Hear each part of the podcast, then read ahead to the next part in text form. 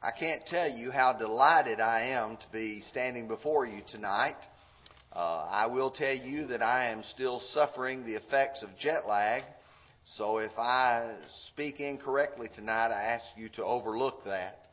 Uh, I wa- told the elders I would preach this morning, but they thought that I might not be as attentive as I ought to be. And uh, so they provided Brother Jamie, who did a great job, and I appreciate he, along with Steve last week, filling the pulpit and doing such a great job as they always do in delivering God's Word. And it's such a great thing to be at home and to be back with the people that I care so much about. Um, you just don't know how much you care about people until you're separated from them for a while. But I really do love this congregation of people and what you stand for and who you are. Tonight we're going to focus on the passage from Joshua chapter 4, and we're going to talk about what mean these stones. For several Sunday nights, we have been looking at some Old Testament events that have some great and powerful lessons for us. And there are so many parallels between the Old Testament Israel and the New Testament church. In fact, when Paul writes the book of Galatians, he says in chapter 6 and verse 16, and he says, As many as walk according to this rule, peace be upon them and upon the Israel of God. He refers to the Lord's church as the Israel of God. We, we are the Israel of God today. And for that reason, you have to see some of these great lessons and great parallels. And there's a lot to learn from the stones of Joshua chapter 4, verses 20 through 24. And so tonight, what I want us to do is to look at three things. The first part of that is the making of a memorial. Let's concentrate, if you will, on the text of Joshua chapter 4 for just a few minutes to see how this background developed of the making of a memorial. Then, number two, I'd like for us to look at some memorial milestones, looking through the Old Testament and even through the New Testament some, how God placed some markers, if you will, to make some memorials for us. And then, number three, for us to look at a meaningful memorial. What does it take for something like this to be meaningful to us? And so, as we begin, let's look first of all at this making of a memorial. And God intended to establish this memorial there at the Jordan River where the children of Israel crossed. I want you to go with me, if you will. Let's open our Bibles to Joshua chapter 3 and look at the events that just precede this that we find in Joshua 4. You see, the children of Israel had encamped at the acacia grove that was on the east side of the Jordan River. And God commanded that the priest should enter the Jordan River, and that when they did, the land would dry up so that the children of Israel could walk through on dry land. He also would command them to have men to walk through with them. Now, notice as we read Now, therefore, take for yourselves twelve men from the tribes of Israel, one man for every tribe. And it shall come to pass, as soon as the soles of the feet of the priest who bear the ark of the Lord, the Lord of all the earth, that the rest of the waters, or shall the waters be of the Jordan, that the waters of the Jordan shall be cut off. The waters that come down from upstream, and they shall stand up as a heap. So it was when the people set out from their camp to cross over the Jordan, with the priest bearing the ark of the covenant before the people, as those who bore the ark came to the Jordan, and the feet of the priest who bore the ark dipped in the edge of the water. And notice how Joshua puts a little parenthetical statement. For the Jordan overflows all its banks during the whole time of the harvest. That the waters which came down from far away at Adam, that is the city by side Zaretan, so all the waters that went down from the Sea of Arabah, the Salt Sea, failed and were cut off. And the people crossed opposite of Jericho. You've got to visualize in your mind. They get there, and it's very important to see that these waters have been parted here. Stones were be, to be removed from the riverbed as they walked through. Look with me at verses 1 through 7. And it came to pass when the people had completely crossed over the Jordan that the Lord spoke to Joshua, saying, Take for yourselves twelve men from the people, one man from every tribe, and command them, saying, Take for yourselves twelve stones from here out of the midst of the Jordan from the place where the priest's feet stood firm. You shall carry them over with you and leave them in the lodging place where you shall lodge tonight. Then Joshua called the twelve men whom he appointed from the children of Israel, one man from every tribe. And Joshua said to them, Cross over before the ark of the Lord your God into the midst of the Jordan, each one of you take a stone on his shoulder, according to the number of the tribes of the children of Israel that this may be a sign when your children shall ask in a time to come, saying, What do these stones mean to you? Then you shall answer them that the waters of the Jordan were cut off before the ark of the covenant of the Lord when it crossed over the Jordan, and the Jordan was cut off. And these stones shall be for a memorial to the children of Israel forever. I think it's important to see the picture of what's going on these men are to take stones. We're not talking about a little small stone that you might pick up, or we would say a little rock. These are of such size that they were to be placed on the shoulder. These would function as a visible thing that they could see. Later generations would ask about these at Gilgal. I want to direct your attention back to the text that was read just a few moments ago by Brother Josh. Now the people came up from the Jordan on the tenth day of the first month and camped in Gilgal on the east border of Jericho. So we know where Gilgal's at. We know where they're coming to. And those twelve stones which they took out of the Jordan, Joshua set up in Gilgal. Then he spoke to the children of Israel, saying, When your children ask their fathers in the time to come, saying, What are these stones?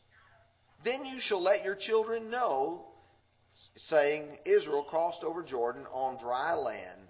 For the Lord your God dried up the waters of the Jordan before you until he crossed over, as the Lord your God did to the Red Sea. You see, there is in this passage a reference to something that occurred earlier. But now they were not going to be again in the Red Sea area. They're going to be in Israel. They're going to be in the Promised Land. They're going to be in the land that God gave them, and these would be in that land as a memorial for them.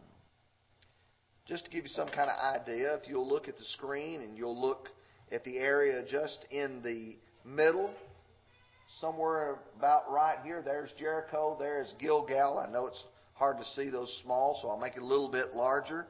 Uh, the area that was just on the east side that was called Shittim or the Acacia Grove. That's where they left from. They crossed over the Jordan River, and in crossing over, they dwelt just east of it in Gilgal. You look at the Jordan River in its normal state, it's not a very large river. In fact, here's a picture of one of its larger or wider widths of it. Here's what it looks like in the area where they would have crossed over. The reason why I chose this black and white photo is because of the photo that will follow it.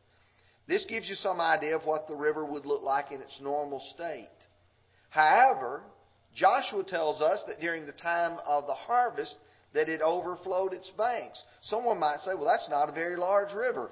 But look at it when it overflows. It can be close to a mile wide. So you understand that the children of Israel here are not walking through when it's shallow. Some critics of the Bible would say, well, it just dried up like dry riverbeds do. No. This is a situation where God said they stuck up into a heap, just like they did at the Red Sea. So here they're going to go through and they're going to take up these stones and carry them over to Jericho. Now, what this does is becomes a milestone. And you can say, well, what is a milestone? Last Friday, when we were in Istanbul, Turkey, we walked outside of our restaurant just around the corner, and our tour guide told us, here is a Roman milestone. And what it is is a marker that says from here to the next milestone is a thousand steps. Or at least that's what he said. I don't know how far it is between them, but those are markers. And when you start looking in the Bible, there are some milestones. There's some markers that says, okay, here is a place where God takes you. Here's a place where God takes you. And for us, when we read this, we have to realize there's a milestone at the Red Sea. There is now a milestone at the Jordan River. To give you some kind of background, you can go back to the Old Testament, to Genesis chapter 35. And you'll remember when Jacob met the angel of the Lord at Bethel. We read there that Jacob, God appeared to Jacob again, and when he came from Padan Aram, and he blessed him, and God said to him, Your name is Jacob. Your name shall not be called Jacob anymore, but Israel shall be your name. So he called his name Israel. Also, God said to him, I am God Almighty. Be fruitful and multiply. A nation and a company of nations shall proceed from you, and kings shall come from your body. The land which I gave to Abraham and Isaac I give to you and to your descendants I give this land.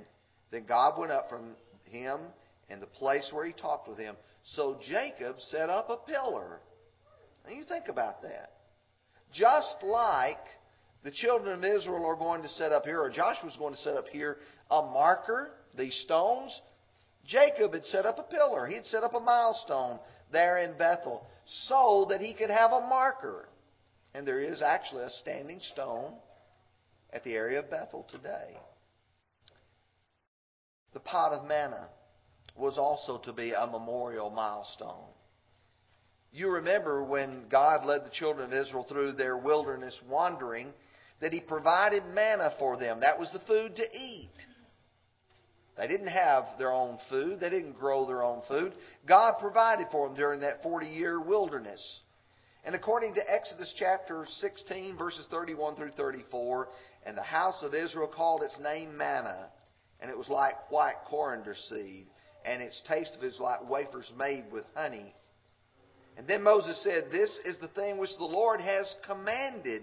Fill an omer with it to be kept for your generations, that they may see the bread with which I fed you in the wilderness, when I brought you out of the land of Egypt. And Moses said to Aaron, Take a pot and put an omer of manna in it, and lay it up before the Lord to be kept for your generations, as the Lord commanded Moses. So Aaron laid it up before the testimony to be kept. You think about inside that Ark of the Covenant, there was Aaron's rod that budded, there was the tablets of the testimony, the Ten Commandments, and there was this pot of manna. It was a milestone. It was a marker, if you will, of God's activity among the people. God also required that the writing be written about the Amalekites. You know, uh, when we study 2 Samuel chapter 15, and how Saul was told to go and utterly destroy the Amalekites. Well, Exodus chapter 17 says that the Lord said to Moses, Write this thing for a memorial in a book and recount it in the hearing of Joshua, that I will utterly blot out the remembrance of Amalek from under heaven. See, God said, I want it recorded. So as I study through the Bible, I find memorial after memorial after memorial, and they become markers. They become milestones of God's plan. The feast. The feast of the children of Israel also became these kind of markers. The Passover found in Exodus chapter 12 verse 14. He said, So this day shall be for a memorial, and you shall keep it as a feast to the Lord throughout your generations. You shall keep it as a feast by an everlasting ordinance. So every year they kept the feast of the Passover. The Feast of Tabernacles, Leviticus chapter 23. You shall dwell in booths for seven days. All who are native Israelites shall dwell in booths, that your generations may know that I made the children of Israel dwell in booths when I brought them out of the land of Egypt. I am the Lord your God. Every year, even today, you may not know, but during the Feast of Booths, which they call Succoth, the children of Israel actually will put up a little tent. If they live in the city, they've got a little patio or something. They'll set it up, and they'll actually live in that for seven days to remind them as a, a marker, a memorial of what occurred when God led them out of the Egyptian bondage. One we often don't think about was the Feast of Purim, found with regards to Esther when God provided the deliverance through the uh, hand of Esther. In Esther chapter 9, verses 26 through 28, it said, So they caused these days Purim after the name Pur because of all the words of this letter which they had seen concerning this matter, what had happened to them. The Jews established and imposed it upon themselves and their descendants and all who would join them that without fail they should celebrate these two days every year according to the written instructions and according to the prescribed time. You see that there was a time, there was an event to be remembered. These become memorial milestones throughout the Old Testament. I think it's interesting also that some people were so fearful of being forgotten, they tried to establish their own memorial milestones. If you go into the Kidron Valley today, there will be a very tall, very large monument there. It's called the Monument Absalom. And the Bible records in 2 Samuel chapter 18, verse 18, now Absalom in his lifetime had taken and set up a pillar for himself, which is in the king's valley. For he said, I have no son to keep my name in remembrance. He called the pillar after his own name, and to this day it is called Absalom's monument. You see, we don't want to forget certain things, and so we establish. Do you realize in our country we do the same thing? If you go to Washington, D.C., you can visit the Korean War Memorial. You can visit the Vietnam War Memorial. These various things are to document great events in our history. They become for us milestones. In the New Testament, there is the great memorial of the Lord's Supper. Perhaps, no, not perhaps, it is the greatest memorial that we have to document, to remind us of what happened on the cross. In 1 Corinthians 11, verses 23 through 26. For I received from the Lord that which I also delivered to you, that the Lord Jesus, the same night in which he was betrayed, took bread. And when he had given thanks, he broke it and said, Take, eat, this is my body, which is broken for you. Do this in remembrance of me. In the same manner, he also took the cup after supper, saying, This covenant, or this cup is my new covenant in my blood. This do as often as you drink it in remembrance of me. For as often as you eat this bread and drink this cup, you proclaim the Lord's death till he comes. It's something that becomes a living memorial for us. Something we do each and every week as a reminder of what occurred on that day on the cross. We see in Acts 20, verse 7, by chance this happens at Troas. And on last Thursday, I got to stand at Troas, where Paul preached to them. We read now on the first day of the week, when the disciples came together to break bread, Paul, ready to depart the next day, spoke to them and continued his message till midnight. What did Paul do? He went there and he was there on the first day of the week when the disciples came together to break bread. It was that memorial feast. And we learn in Acts 2:42 and they continued steadfastly in the apostles' doctrine and fellowship and the breaking of bread and prayers. Now I want to sort of tidy this together by pointing out a meaningful memorial. Unless a memorial is properly understood and appreciated, it cannot become meaningful. You know, when I visited Washington, D.C., and saw a number of those memorials, had I not realized the sacrifice that many men and women made, I wouldn't have fully appreciated those memorials. But as you walk by, for instance, the Vietnam War Memorial, you will see the names of a number of men who gave their lives for our country.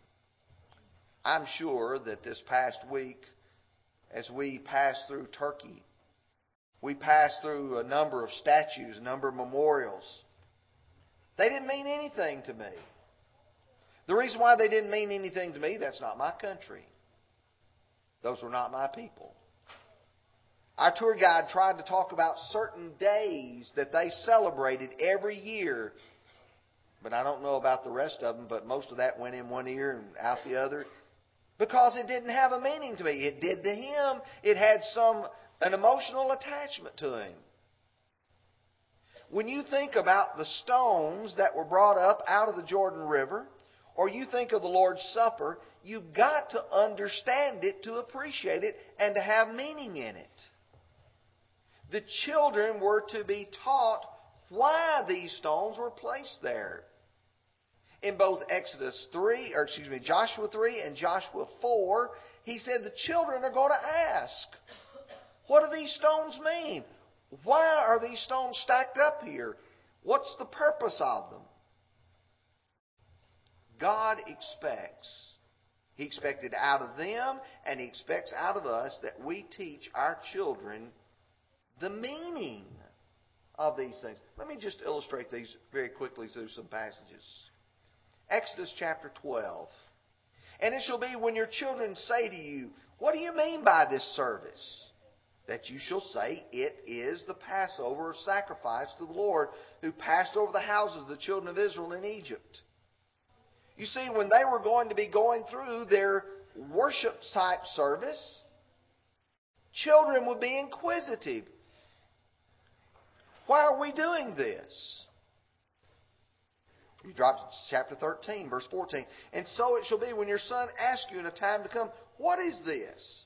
That you shall say to him, By the strength of the hand of the Lord, brought, by strength of hand, the Lord brought us out of Egypt out of the house of bondage.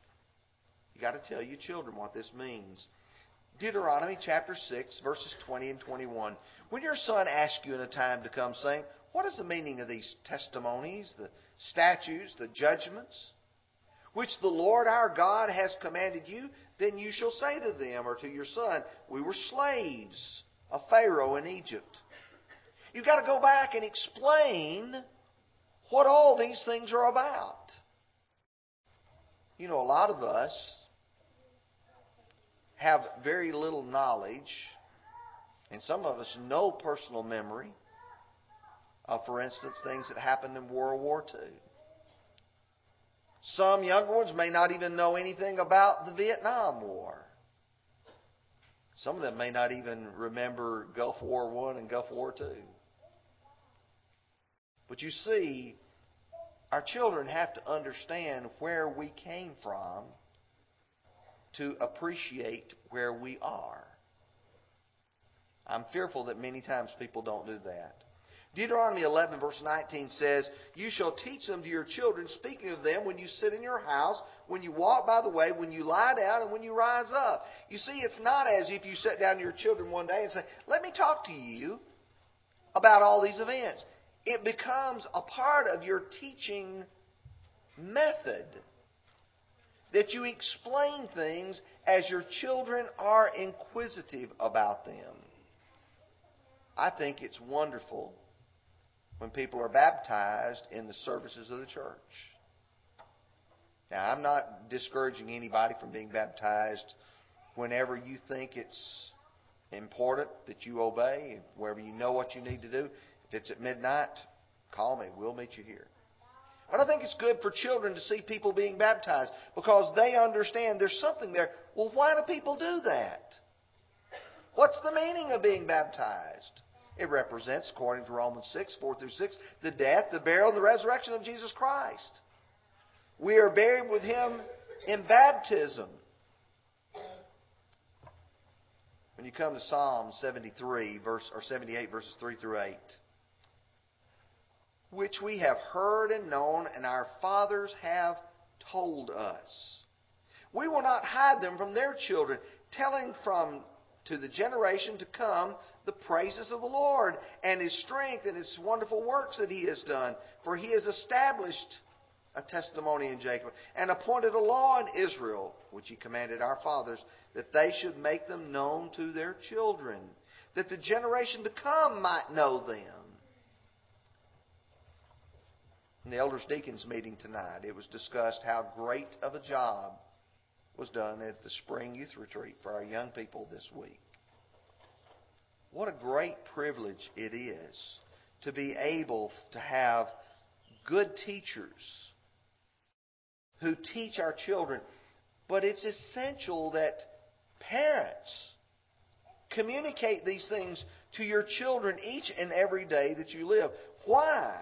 Look at verse 8 and may not be like their fathers, a stubborn and rebellious generation, a generation that is did not set its heart aright and whose spirit was not faithful to God. We don't want a generation to come up to be rebellious. We want our children to learn to have a meaningful understanding of the events recorded in the Bible.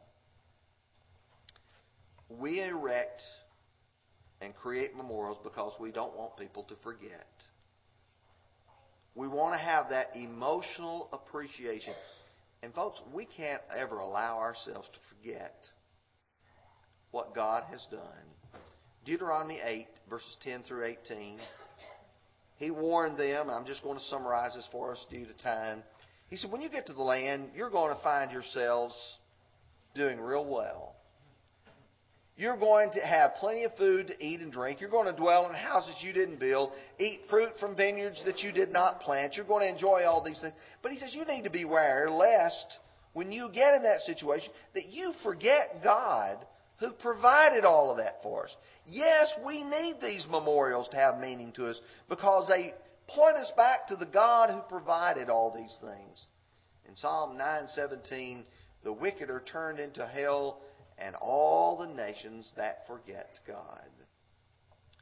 The event of erecting these stones was a significant time in the history of Israel. There was a good reason for God to say, I want you to choose 12 men and have each of those 12 men bring those stones and set up these stones, and they become a memorial marker, a milestone for the children of Israel.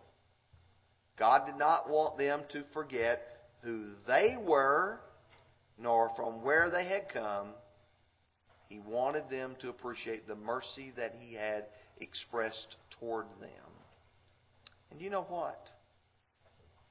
God doesn't want us to forget who we are, from which we came, nor to fail to appreciate the sacrifice that was given for us we need to realize what God has done for us.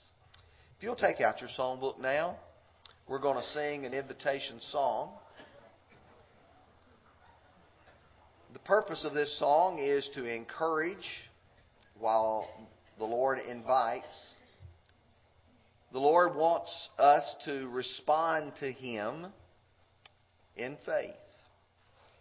That faith moves us to repent of our sins, confess His name before men, that we do believe in Him, and then to make the commitment to be His child.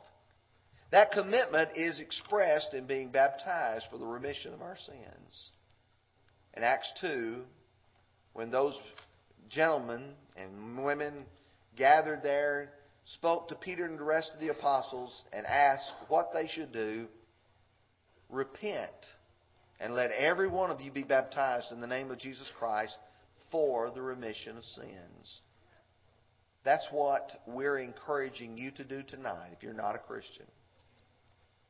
But God still wants us to walk by faith, to live by faith, trusting Him, following His Word. And if that's not been what you've been doing, while you have the time, while you have the opportunity, while you have the desire. You ought to correct those things in your life and be a person living every day in service to God. If you need to respond in any way, would you come as we stand and sing?